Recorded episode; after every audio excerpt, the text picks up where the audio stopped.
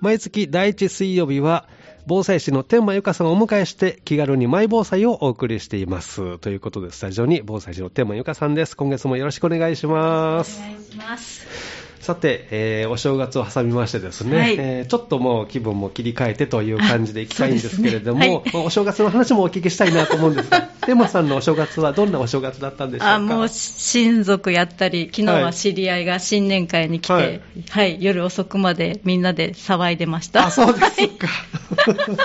じゃあ、あの、比較的賑やかなお正月を過ごされて、はい。ちなみに今年の目標とか天満さんは何かこう考えたりされてます？なんかやっぱり防災の方にちょっとはい。力を入れて、え みんなでやろうかって昨日もそういう話をしながら喋ってたんですけど、ええはい、また防災国体にはい。横浜のにも出れたらいいねっていう話,、ええ。話をしたり、はい。防災ジュニアリーダーとかを、うん。その神戸とか三田とか兵庫県で、はい。そういうあの育成できるようななんか作れたらいいねっていう話もしながら結構真面目な話もしながら、ね。防災の話をして、はい、えー盛り上がってました。防災国体、去年ね、あはいの、神戸でそうです。あって、まあ、それに参加されたお話はいね、お聞きしましたけれども、はい防災国体自体はもうずっとされてきた、あの、毎年あるみたいなんですけど、ええ。たまたま去年あることを知ったので、はい。タイミングがあったので、はい。参加できて。申し込みをして、ええ。はい、あの、選んでもらって、参加ができたので、ええ。はい、で、すごく出会いも良かったですし、はい。他の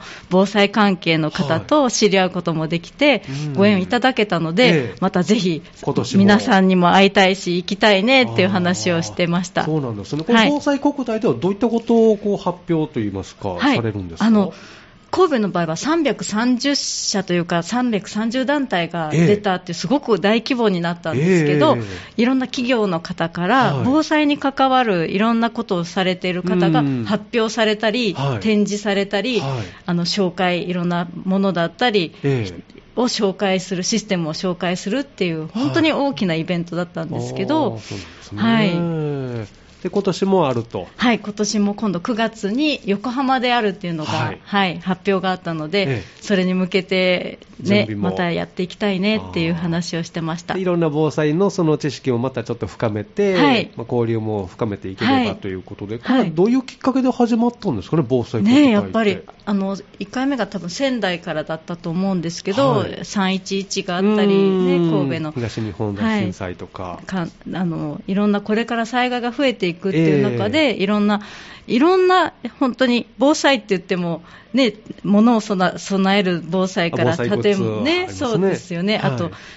その意識を育てていくはい。教育機関だったり、ええいろんな防災があるんですけど、うんなかなかそういうイベントがないと知れない関わり、ね。関わりもわからないし、ええ。はい、そういう横のつながりを作ったり、ええ。皆さんに防災に意識を持っていただこうっていうう、ん。本当に内閣府がやってるような大々的あなーイベントだったので、そうなんすねえ。はい、もうすごくシステムもしっかり、ね、ええ。事務局もしっかりしてましたし、えうん、すすごく大きなイベントだったなって、ね。はい、専門家の先生もたくさんのあの発表、えはい。いろんな。来。られて、はいもうびっしりと各、なんか1箇所でではなくて、ええ。3箇所ぐらいで同時にあ講演会をされるような感じで、ええ。はい。じゃあ、関心のあるものをチョイスして、チョイスしたりで、今の時代ですので、えームとかウェブでも見れたりするのでお家にいながら勉強したい方は勉強ができて、すね。ごく、もうさすが国が入ると違うなって思いました。最新の防災情報とか、まあ、グッズも含めて、はい。そういった情報のお交流もできるし、はい。ということで、はい機会があったらぜひ9月に横浜で、9月に横浜だねそうです。今年はあるということですけども、でテーマさんはですねあの心と命を守るヒント、はい。お10のヒントですけれども、こちらの冊子を作られておりまして、はい。これを作られたきっかけが95年の,、はい。あの阪神・淡路大震災ということで、この被災体験から得た防災、はい。まあ、あの災害への備え、はい。の情報を集めているということですね。はい。あの当時、この阪神・淡路大震災はい。の発生時、天馬さんは神戸市灘区の祖父母の家に、はい。あの祖父が入院してしまったので、誰か手伝ってっていうことで、はい。たまたま派派遣されたのが私おで、ー。はい、そこの祖母と2人でいた神戸市灘区のお家で被災をしました。ええまあ、一番こうきつかったね、ええ。びっくりしました、何が起こったかわからなくて、一瞬わからなくて、はい。まあ、今でこその防災グッズとか防災情報ね、意識を高めてますけど、当時はそういったその意識とかグッズっていうのはどうでした？いや、もう神戸は地震が起こらないと言って聞いて、神奈川県ではほら関東大震災がもう起こる、うん。また地震が起こるよって言われて育った中で、はい。神戸に来て、あもうこれで地震に合わないって思っていたところにまさかのこちらの方で震度7の大きな地震にあったので、本当に何が起こったかわからなかったっていうのが。うん。正直なところでええ。爆撃だったのかなとか、ダンプカーが突っ込んできたのかなとか、ほんまに飛行機が落ちてきたとか、ええ。そんなイメージしか、あー。地震があったっていうことは、本当に、あピンとこなかったですか？全く来なくて、うん。もしそのその神奈川にいらっしゃった時、はい。まあ、防災の授業とかもいろいろあったんですね、はい。災害への。はい、すごくそそういう授業が多かったので、えうん。ー、その時だったら、はい。ピンときました、やっぱ。多分あ地震が来たって思えたと思うんですけど、どね。はい、やっぱ教育もめっちゃ大事やなって、その時にすごく思いました、そうこういうことになり小さい時から、ええ。やっぱ聞いておくって大事でうん、体験の話とか、あと避難訓練とかでも、ええ。実際に震度3とか4ぐらい起こっていたので、はい。来るかもしれないっていうのをすごええく感じながら育っていたんですけど、うん。こっちってね、あんまり地震自体が起こらないので、そうですね、忘れた頃に本当に、忘れた頃に来るので、本当にわ大慌て。すっかり、ええ。すっかり忘れていて、うん。存在自体が地震がないとこ来てよかったねって祖母と前日ぐらいに喋っていたところだったので、うでもう本当にまさかこれ、何が起こったんだろう。状況がもう読め読めませんでした。そういう中ですね、ん。じゃあまあその大きな揺れで、はい、最初に何をされました、その地震にあった時。あのダーンってあの最初にゴーって音が聞こえて、なんだろうって目がもう朝方だったのでね。目が覚めそうな時にで外がピカってこう真っ青っていうかあ光ったんですか？めちゃくちゃ光ったんですよ。はい。で雷じゃないし、雷のうん。もっと全体が光る板がピカって光ったのでうん、なんだろうって障子の向こうを見たときに、はい。その後にドンって突き上げられてガガガガガって大きな揺れがやってきて。揺れがやってきて、で何が起こったかわからないし、はい。い、つまで揺れるかもわからないので、うん。なんかもうとにかく四つん這いになって、体を支えるのが必死で、はい、物がガシャンガシャンって真っ暗でしたしね、5時46分って。はい。ええ。何も見えない状態でいろんなものが倒れたり、たん家がきしんだり、え。多分もう本当にガシャンガシャン、ガシャンガシャンで、もうこの家潰れるわって思っても、それぐらい激しい揺れを初めて死ぬかもしれないって思いましたね。そうなんですね、うん。でまあ、揺れが収まって、はい。その後取った行動っていうのは、どういった行動を取られたんですか？まずね、ええ。下に1階に祖母が寝ていて、はいで2階が私が寝ていたので、うんうん。安否が分からなかったんですよ、は同じ家にいるのにええ。分からなくて、いや、おばあちゃん、生きてるかなって、はい。すごく気になって、ええもう家のぐちゃぐちゃになってますもんね。そうなんです、ええ。いつも寝てるとこだったらサイドボードとかがあるので、はい。血だらけで死んじゃってたらどうしようってすごく思ったんですね、ええ。激しかったので。はい。で声ではいおばあちゃん大丈夫って上から声をかけたら、はい。下から大丈夫よ、ゆかちゃんはみたいに声が聞こえたので、はい。うん。あ生きてたってまず、うん。うん。そこで安心して、えでもしょっちゅうこう余震が起こって揺れるえので、あその後もね。またこの家絶対もう持たないわと思って、はい。すぐに着替えて、えうん、外に出ようって思いましたあ外に避ね。難するという。避難っていうかね、外に一回で、家にいられなくて怖くて、うん着替えて真っ暗の中こう手をねあの階段とかを伝えながら、ええ降りていったら外で声がしたって感じであ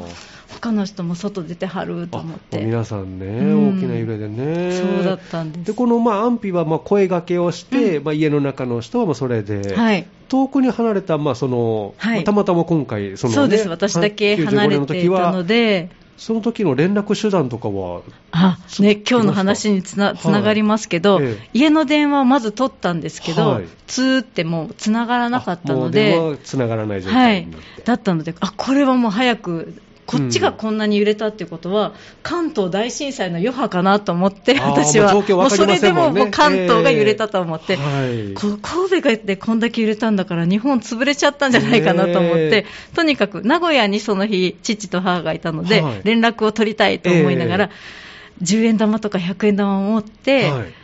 当時はね、携帯電話持ってる人がほとんどいなかったのでね、あの慌てて近くの公衆電話に走っていったら、もうすでにすごい人が並んでいて、みんな連絡を取りたかったんですね。であの電話をかけたら、会社とか大阪市内にはつながらなかったんですけど、あの名古屋にはすごくつながって、なるほど。はい。で、ええ、父の方が何度も神戸にはかけてたみたいで、え、びっくりして、あ、はい、そっちに電話しとったんや、どうしたって。って、うん、まあ、ニュースかなんか見て、見て、でいや、そっちは大丈夫なの？って、こっちも揺れたんだけど、って言ったら、父が何言ってんねんって、神戸が揺れたんだぞって、震源なんだぞって言われて、初めて神戸が震源で地震だったんだって知りました。連絡手段としては、もう公衆電話に公衆電話に行ってしかなくて、近場よりも遠いところはつながりやすい状況だったんですね。もう本当にそうだったみたいで、たまたま名古屋にいたので連絡がついて、みんながあ大丈夫だぞって、お前が一番心配やったからって父に言われて、はい。でまあ、その経験から、はい。まあ、今回のその、えーとですね、心と命を守る10のヒントの、はい、まあ、前回の続きになるんですけれども、はい、この連絡手段ですね、えー、どうやってこう連絡を取っていくかということですけども、はい、まあ、前回はあのいろんな、えー、伝言ダイヤルとか、そうです。伝言サービスがね、はい、ありますよという、ね、伝言版とかがあって、ね、はい、で前回ね、あの NTT の伝言版、はい、ウェブ伝171のことをお伝えしたんですけど、えー、あれは確かに電話、普通に口頭で喋る171の1のやつの伝言も取れるんですけど、はい、音声で聞けるそうです、うん、あの文字でって私、先月お伝えしちゃったんですけど、はい、すみません、間違っていました、音声で。音声で聞けるそうです。なるほど、はい、なので、どっちでも、ウェブからでも、その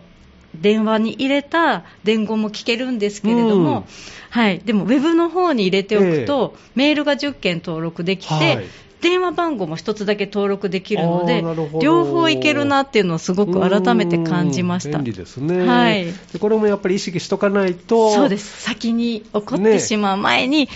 後になったらね、本当に連絡がつかないのが、そうですね。目の前のことでね、はい、もういっぱいいっぱいになりますから、そうなんです。そこまでこう、ね、気持ちが回らないので、回らなくなっちゃうので、今のうちにこういうのはい。た方がいいですよ、はい、先に登録しといたり、うん、はい、やっといてもらうと、後からの安心と、やっぱりウェブの方だと知ってる方が少ないし、えーえ。ー連絡がつきやすいと思うんですよね。そうですね。うそうこうねどういう事態でどこでこうね、はい、被災するか分かりませんから。からないので安否確認っていうのは大事ですよね。大事ですね。えー、で誰にまあ連絡するかっていうところもね、はい、ありますし。ありますね。えー、でも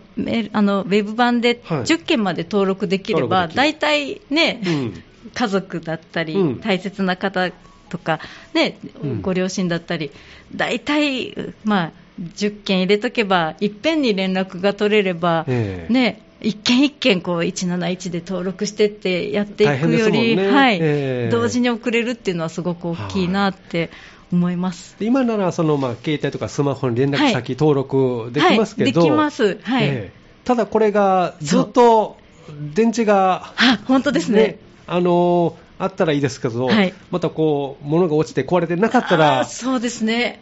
いいですけど、うん、そうじゃない場合も場合はもうありますもんね。はい、その場合はもう公衆電話に。走るとか、ええ、あのね、続きでお話ししようと思ったんですけど、はい、やっぱアナログでこう紙に書いて、電話番号とかそね、そうなんです、はい、最終的には、えー、もうやっぱりいくついくつもやっぱり複数その備えで連絡手段を、はい、うん、用意しておくっていうのが大事で、はい、どういう状況になるかね、わからないですし、そう携帯電話壊れるかもしれないですよね。たまたまそこ。に重たいものが落ちて、ありますよね。使えないってなったら、なったら、本当だ、見つからなかったりね。ね、物が落ちてきて。今って覚えないので、その連絡先を。そうなんです。えー、誰一人家族の電話番号を私もわからないので。ね LINE とかでこう、そっと連絡をいつも取ってたら、そうです、そうです。わからなくなっちゃうので。なっちゃうので。その時には、やっぱりアナログで紙に書いておくとか。で、ちょっと遠くのお家の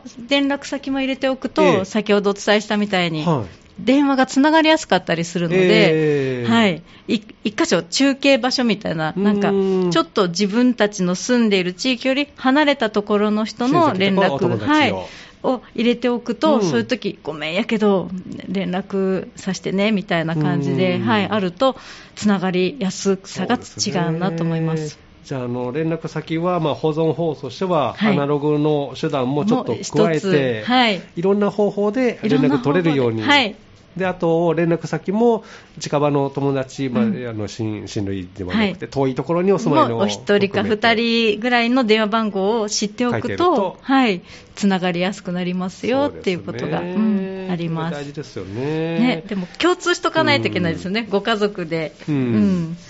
決めておかないと。みんなバラバラの持っててもね、いけませんもんね。違う人に連絡しちゃったりね、してもあれだから、やっぱり家族でこう、決めておくとか、避難場所でどこ、避難所のどこどこに会おうねとか、今日はどこ行くのみたいなね、日頃のコミュニケーションも大事なのかなって。そう、ね,、いったコミュニケーション、防災の話、はい、ちょっとこう、真面目な話になるんですけどね、はい、そういうのっていうのは、どういうタイミングで家族と話したら？ああの嫌がっても、朝行くときに、今日は何時ぐらい帰ってくるって、どこ行くのみたいなのは、毎日、社会人にも聞いてます。行動確認、はい、予定はちょっと予定だけあらかじめ、あ大阪付近におんねんなとか、あ今日は地元なのねみたいなのが分かっておくだけでも、えー、はい、違うかなって思うので。一緒に住んでる場合は、そういう形で、朝のコミュニケーションで、ちょっとお互いの、はい、今日は私はどこどこ行くから、みたいなのを、はい、やってます。じゃあ、こうもう独立もして、はい、バラバラで住んでる。そうですね。その場合は、ね、よく、ね、今、最近仲良くて LINE で、ね、やり取りしてる方も多いと思うんですけど、えーえ。ー、まあ、そういうので確認するもいいですし、うん、やっぱりあのそれにはやっぱウェブとか災害伝言版に登録をしておかれると いいのかな、そういう話をしないといけないですね、はい、家族とね。家族。じゃあ、こういったお正月とか集まる機会の時に、はい、あの楽しいのもまあいいですけども、はい、こういう話題もちょっと入れて、はい、いいかなと、先月ね、お正月集まって、あの練習、1日からね、えー、3日まで練習できますよってけど、自分、全然そんな時間なかったなと思って、すみません、でも1月はもう1回、あの阪神・淡路大震災があったので、はいえー、もう一度練習できる期間がボランティア週間って言ってね、そうなんですね、あるんですね。はい、1月15日から21日までも練習ができる、はい、1週間、あのこの災害伝言版ダイヤルとかが練習できる時があるので、私はその時にはちゃんとやります。じゃあ皆さんも、ラジオ的皆さんもぜひこの15日から21日は、はいこの災害伝言ダイヤル、はい、練習できる。練習できますので、はい、1月15日は朝9時から、はい、1月21日は夕方5時までできるそうなので、一緒に やってみませんか？ね、この機会にね、はい。えー、普通には番号をかけたらいいんですか、えっと、何番でしたっけ？171であのかけると、登録されますか、うん、聞かれますか？って、あとは音声がガイダンスが流れるので、ね登録したい電話番号をちゃんと持って、かけてみてくだされば、そうですね、はい、結構あの、ちんたらちんたらしてるなとか、慣れるまで時間かかるなとか、はい、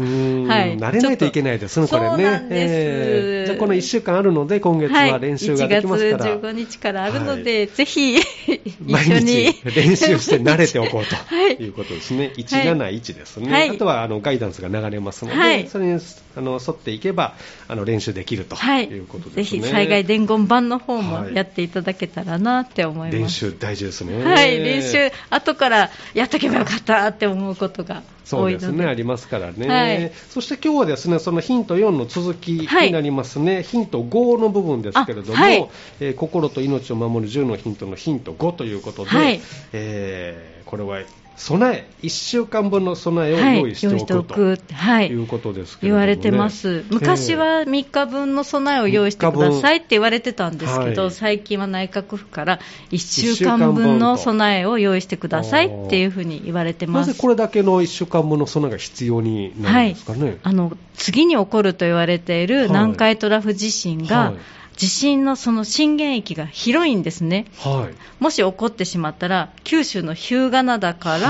はい、あの静岡とか、あとあっちの方まで、そうなんです。で、同時にそこの地域が被災してしまうとなると、はい、すぐに自分のところに物資が届かなくなりますよね。って、えー、いうことも踏まえて、えー、1週間分の自分だったりご家族のその備えを用意してくださいねっていうふうに言われてます。なるほど、それでまあこれだけのあの日数分を備えておきましょうということなんですね、はい、これ何を用意しておいたらいいですか？ねあの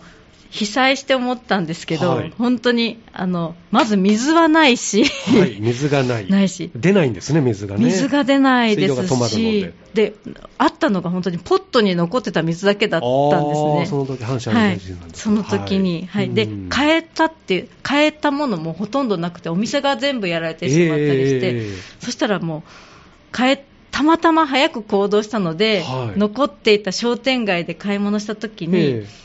でも商店街も空いてないところがほとんどで、えーまあ、当然被災しますからね。そうなんです、えー、シャッターが半分降りていて、はい、順番にこう買い買って出てっていうなんか状態だったんですけど、食べれるものが残ってなくて、はい、お菓子と菓子パンだけがちょうど買えたんですけど、はい、でも寒い1月に、えー、しかも暖房も何も電気もないところで、ね、冷たいものとか、あんまりこう菓子パンとか喉通らなくて。はい、あーってあの時やっぱり水とか、うん、温かいご飯が食べたいなっていうのがすごくあったので,、で被災したからって避難所に行っても、えー、物は皆さん用意されてるって思うかもしれないんですけど、えー、ほぼ何もないって思ってもらった方がいいので、やっぱり自分が1週間暮らすのに何がいるかなってちょっと想像していただきたいんですけど、うん、あのね、よくいろんな、はい、お水はあった方が、はい、いいですね、絶対ね、はい、お水は絶対必要でしたし、やっぱり朝とか暗くて何も見えなかったので、懐中電灯は今でも各部屋に置いてあったり、でね、当時、やっぱりラジオがね、情報源だったりしたので、ラジオもすごく、あの持ってなかったら車のラジオも聞けたよっていうふなるほど、はい、おっしゃってました、えーまあ、乾電池でねあの、はい、つきますので、はい。はい、テレビだとコンセントで、はい、そうですよね。電気が止まると電気が止まると、はい、見れなくなっちゃうので、はい、と携帯と充電充電はい、はい、充電はね、東日本大震災の時に1個じゃ足りなかったっておっしゃってたんですよ。そうなんですね。はい、すぐに切れちゃうし、えーあのどこでも充電させてもらえるとこがなかったから充電は1個持ってたけど足りなかったっていうので私は4回充電できるよっていうものを持ち歩いてるんですけど、そうですね、うん、確かにその動画とかこう見てるといっぺんにこのバッテリーなくなっていくので、はい、なくなってきます。情報とか調べてると、ね、地図とかもそうですよね、えー、地図のアプリ見てたらすぐにそうなくなるので。いっちゃうので。思いのほかこう早くなくなりますか？ら、はい、そういった充電とかバッテリーですね。はい。まあ、必要ですねで現金金も意外と当時は、はい、はい、あのあ今ってあんまり現金持ち歩かなくなったりすると思うんですけど、ねうん、あれは電気が通ってるからこそできたり、ね、はい、ので、えーね、停電とかになっちゃうと、えああいう電子マネーも使えなくなってしまうので、やっぱり現金がいったっていう。これ、お札と効果がありますけど、はい、どどどれぐらい持って効果の方が便利だって言われていて、はい、で電話をするにも、やっぱりあの今、テレフォンカードあんまり見ませんけど、昔は持ってましたけどね、はい、あの私が被災した時もそう停電してたら、はい、テレフォンカード使えなかった、10円とか100円を入れなきゃいけなかったので。じゃあ10円、100円、円。まあ、500円玉ぐらい。500円玉とかでもある程度持っていた方がで意外と便利なんですね、はい、あのかね、ジュースもまあなか売り切れてなかったんですけど、喉が渇いたりとか、買い物した時に釣り銭がなかったりっていうこともあったり、はい、なので、あんまり大きなお札とかだと、えー、はい、1000円ぐらいだったら、はい、いいかなと思う。あまり持ってないと移動がね、またできなくなったり、ね、電車に乗って避難される方も、えー、ね、おられたりして、えー、あと、持ってるお金がすべてだったので、そうか、引き出せないですもんね。そうなんです。うん。うんその持ってるお金で、うん、じゃあ、ある程度は、ある程度は、効果で、はい、も持っておいた方が、はい、まあ、そこまでこうね、あの金庫持って お茶するんじゃないですか。その金庫がある人が羨ましいですけど、お財布にある程度入る程度はね、ある程度、はい、持っとかないと。あ、被災してもお金かかるんだなってすごく思ったのを覚えてます。あそうですね。誰もただでパンパンとかくれたりしなかったので。急にね、あの物資は届きませんしね、救援物資もね。はい。それまでは自分で何とかやりくりしながら、ね、つないでいかないといけないですか。ら、じゃあ、食べ物1週間分と、まあ、現金も持っておくということも大事ということですね。はい、い。ろんな、はい、あのいろんなサイトとかでも必要なものってよく出てくると思うので、うん、チェックしながら揃えてもらえたらなって思うんですけど、はい、私はカセットコンロとか、ええ。あと石油ストーブとかも備えてます、うん、あなるほど。電気使えない場合に備えて、はい、カセットコンロで料理ができたり、そうですね、石油ストーブで、うん、今回はね、電池も使わなくても、はい、あのつくよっていうストーブ、石油ストーブを新たに。いろいろあるんですね。そうなんです。電池が意外とね、最初のカチカチカチカチカチって必要ですからね。そうなんですよ。まあ、そのカチカチが出なかったら。出なかったらと思って。つかないですもんね。はい。今回、石油ストーブが不調で、これは新しいのを備えておこうと思って買いました。たまたまそういう、そういうタイミングだったので、ぐるぐる回してつくらしいっていうのを。皆さんも何かのきっかけがあれば、はい、そういった防災面も含めて、含めて使える。選んでもらえれば。はい、いいなって思います。いろいろあるんですね。いろいろありますね。そういったのグッズを持っておくっていうのが、まあ、大事ということですね。はい。では、この後一曲お送りして、また後半も、よろしくお願いします。お願いします。この時間は気軽にマイ防災をお送りしています。スタジオに防災士のテーマ、ゆかさんをお迎えしています。後半もよろしくお願いします。よろしくお願いします。前半では、あの、ヒント5、えこちらはですね、はい、心と命を守る10のヒントから、えー、1週間分の備えを用意しておくというテーマでね、はい、お話をいただいておりますけれども、はい、その他こう、備えとか、これは必要ですよというのはありますか、はい、はい。あの、皆さんそれぞれね、状況が違うと思うんですね。例えば、赤ちゃんがいるご家庭だったりとか、はい、あとお年を召した方だったり、はい、ペットが、ね、おられる方とか、はい、その方は特にその必要なものを別に用意しておいてくださいねってお伝えしてます、あの避難所に行ったとしても、はい、よりこう女性だったら生理用品だったり、はい、そういうもの配られなかったり、犬だったら、ね、どこに避難、避難所に入れる避難所、入れない避難所は運営側が決めるので、はい、わからないですし、赤ちゃんがいたり、ミルクが必要だったりとか、あとちっちゃい子がいたらいつも慣れてるお菓子とかがないと、はいええ、そういう時に不安な時にいつも食べ慣れてるお菓子があったらちょっとほっとしたりとかすると思うんですけど。そういう用意だったり、おもちゃとかね、えー、あとお薬もそうですよね、ね。はい、えー、あの被災して何が困ったって、皆さん、はい、どの薬を飲んでたかが分からなかったら、処方もできなかったりするので、最近ではお薬手帳も持っておいてくださいねって言われてますけど、あと入れ歯もなくて、すごく大変だったそうです。ね、力が入らないそうで、あの水を運ぶとか、そういうものもやっぱり、ぐっと、ね、食いしばれないので、本当に入れ歯がなくて大変だったっていう方がたくさん、阪神・淡路大震災の時におられました。スペアを持っといた方がいいんですか？スペアですかね、置く場所とか、祖母も入れ歯をその洗面所のところに置いてたら、どっかに飛んでしまってたので、困ってたのを覚えてます。ね、これは何だろうって、あの、あら、同じのもう一個。もう一個。ね入れ歯って高いんですかね、あれね。高いんだと思います。そうなんですか。ね、なんかケースみたいなのがあるみたいで、はい、なんか歯医者さんで防災講座を一緒にしたときに、これを教えてもらったんですけど、入れ歯が本当なくて大変だったんだよって言って、ケースに入れて置いといた方がいいよっていうふうにおっしゃってました。それも大事ですね。あと、メガネも。あ、すいません。あの、入れ歯ってそのままはめるだけでいいんですかね。なんかね。なんか、ぬ、布、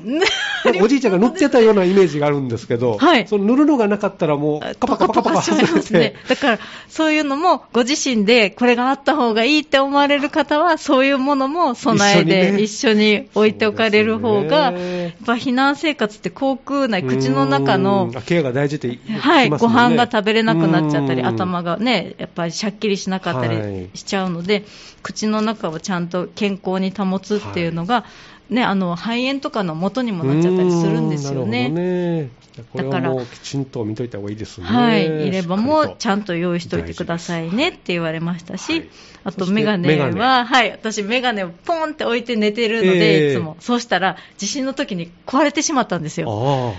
1日は持ったんですけど、はい、かなり激しく飛んでたみたいで、えー、真ん中からポキって割れてしまって、はい、すごく困ったんですね。で、コンタクトを普段してるので、えー、メガネをそこまで大事に使ってなかったんで、すごい後悔したんですけど、はい、メガネ、あの、コンタクトは、その時っていろんな粉塵が飛んでいて目に入らないですし、お水も必要だったので、眼鏡で生活するしかなくて、なんか補強して持っていたかなんかで、ちょっとの間、すごい不便でした。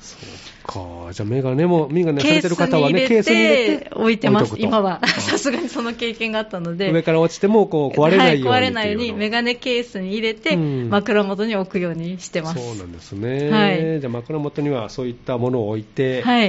でいざという時はそういったまとめたものを持ち出せるように、はい、一つにまとめておくとこは大事ということですね、はい、あの私は非常持ち出し袋っていうのがすごく邪魔だったので、はいうん、クッションカバーの中に。クッションカバーでね、はい、こういろんなものを詰めて、えー、でまあ、私は持ち手をつけたんですけど、100円ショップの紐をつけて、肩からもかけれるようにして、えー、あの私作ったんですけど、はい、もう全然中に詰めるだけでもいいから、ええ、ある程度のものをクッションカバーなり何なり入れとくと、え、あの場所取らない。普段だったらもう、はい、そのクッションっぽく置いとければクッションっぽく置いてたり生活に邪魔にならないので、はい、で車に1個とか寝室に1個とかなるほど、ポイントポイントに置いとけば、うん、どこかでそれを使う場面があったら助かりますもんね、助かるなと思いまして、中に同じものを入れとくん。ですかあ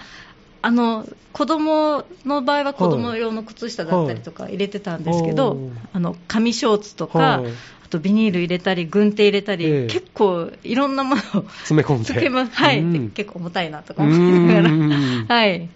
そういうのを用意しておくと、はい、いざという時にはそれを持って出ればいいので、はい、ということですね、はい、で頭を守ったりとか、私は防災頭巾っていう形で、中にいろんなものを入れれるものを作ったんですけど、え。あの発明というか、はい、それがあったら、あそうなんです、作ったんですけど、えー、はい、でそれを防災クッションの中に入れて、リビングとか車とかに置いとくと、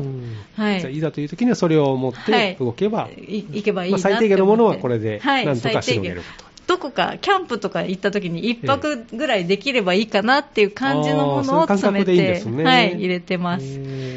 はい、まあいろんなグッズはありますけれども、自分なりに、はい、あの工夫しながら、はい、自分に必要なものをちょっとこう、選びつつ、あの、防災やってもらえたらいいんですけどね、どっか一泊、キャンプとかに行かれたら一番わかるんじゃないかなキャンプね、まずは経験ね、はい、経験があれなかったとか、え。ー、まあ、お家でもやってもらってもいいんですけど、えー、あの電気つけずに なかなかしたくないですけど 家でね、これいるかな今日は電気使わないでとか、ちょっとやってみるのも一つですね。はい、数時間でもやって、ちょっと寝てみようかって思ったら、えー、あれがいるね、これがあった方が便利だねっていうのは、ちょっと感じはるかもしれないですね。普段寝てる布団じゃないと眠れないとかいうのも、はい、その災害時はそういうのを言ってられませんので、言ってられないですね。床にこの毛布を引いただけで眠れるかどうかとか、あのいろいろ練習を。練習。なんかちょっとこれがあると、100円ショップとかでね、折りたためるこうシートみたいな、えー、ああれ敷いたら寝やすいかなとか、いろいろ考えたり、いや私は100円ショップを見ながらいつもこれ防災グッズに使えるかなっていう視点で回ってしまうので、そうなんですね、はい。まあ、例えば段ボールと新聞で眠れるかとか、はい、暖をどうやって取るかっていうのも、はい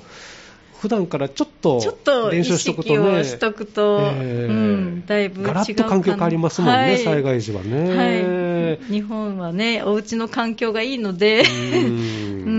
快適になるように、こう常にそういうことを考えていこうとしてますから、はいね。えー、でもある日突然こういった災害とかね、はい、起きますし、そして移動中とか、どこで会うか分かりませんからね、限らないので、えー、で今回、防災トピックで停電をね、テーマに選んでくれたんですけれども、停電もそうですね、どこでこう会うか分かりませんもんね。はい、今回ね、たまたま知ってる、友達のご主人があの新幹線がね、はい、12月18日にあの豊橋あたりで止まってしまって、はい、停電してしまったっていうのを聞いて、ましたね、ニュース。そうなんですよ。うん、それに、それに、友達のご主人が乗っていたという話を聞いて、そうですか。19日に遊びに行ったので、はい、昨日ね、とかね、うちの旦那がね、新幹線、あの、停電した新幹線に乗っちゃって、とか言って。結構長い間止まってましたよね。そう、4、5時間止まっちゃったみたいで、で、もうトイレとか、あの、やっぱり停電なので、電気はつつかないし、はい、新幹線ですもんね。はい、うん、で、トイレも行けないし、空調も効かないしで、ね。はい、その中で4時間。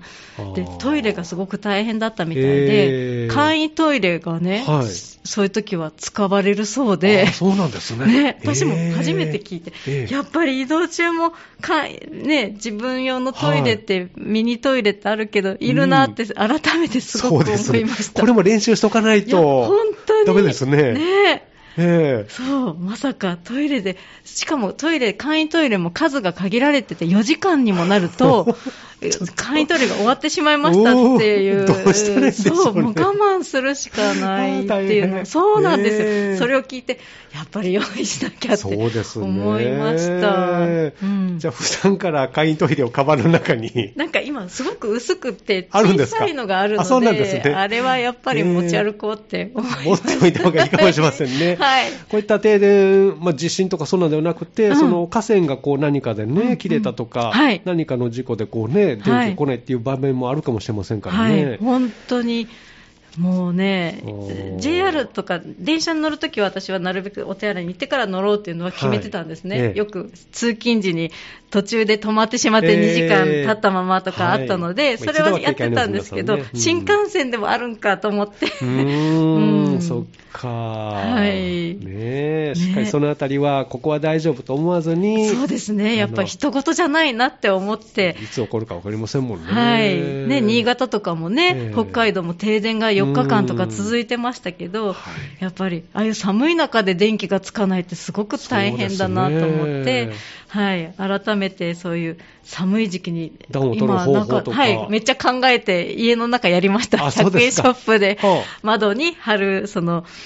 なんだろう、結露防止シートで、暖房にもいいし、冷房のに、あの、ね、冷たいのも逃さなくなるっていうやつを貼ってみて、断熱シートみたいな感じですか、ね、断熱シートを貼ってみましたで断熱カーテンみたいなのもつけてやったら、めっちゃ暖かかった、あそうなんですね。はい。あ隙間風でってすごくあったんやなって、改めて、あれは節電にもなるな確かにそうですね、うん、思いました。暖房入れてもなかなか温まらないなと思ったら、それは隙間風が入ってきてるんですね。なるほど。結構あのいろんなグッズが100円にも売ってたんですけど、最近コマーシャルでもね、えー、昨日関電さんのコマーシャルでもそれをやっていたので、えー、これはなくなってしまうかもしれないって思ったら、インターネットで、えー、ネットショップでは結構売り切れてました。そう皆さんやっぱりチェックされてるんですね、はい、そういった工夫も日頃からしてると、はい、という時にはちょっと助かる、はい、助かるかなって思いました、飛散防止シート代わりにもなるなって、弱くてもいっぺんには崩れてこないだろうなっていうのを思いました、台風とか大きな地震でこう、ガラスが飛び散るのを、ね、ちょっと防ぐのにもいいかなって思いました。いろいろ工夫しながら皆さんもね、はい、防災意識を、はい、そう、今年最初の気軽マイ防災ですから、はい、今年は防災力を高めていこうという意識でね。私も共に高めていきたいと思います。すね、ぜひ皆さんも、あの、身近なところから手をつけていただきたいなと思います。はい、えー、ということで、えー、気軽にマイ防災、防災士のテーマ、ゆかさんをお迎えしてお送りしました。どうもありがとうございました。ありがとうございました。また来月もよろしくお願いいたします。お願いします。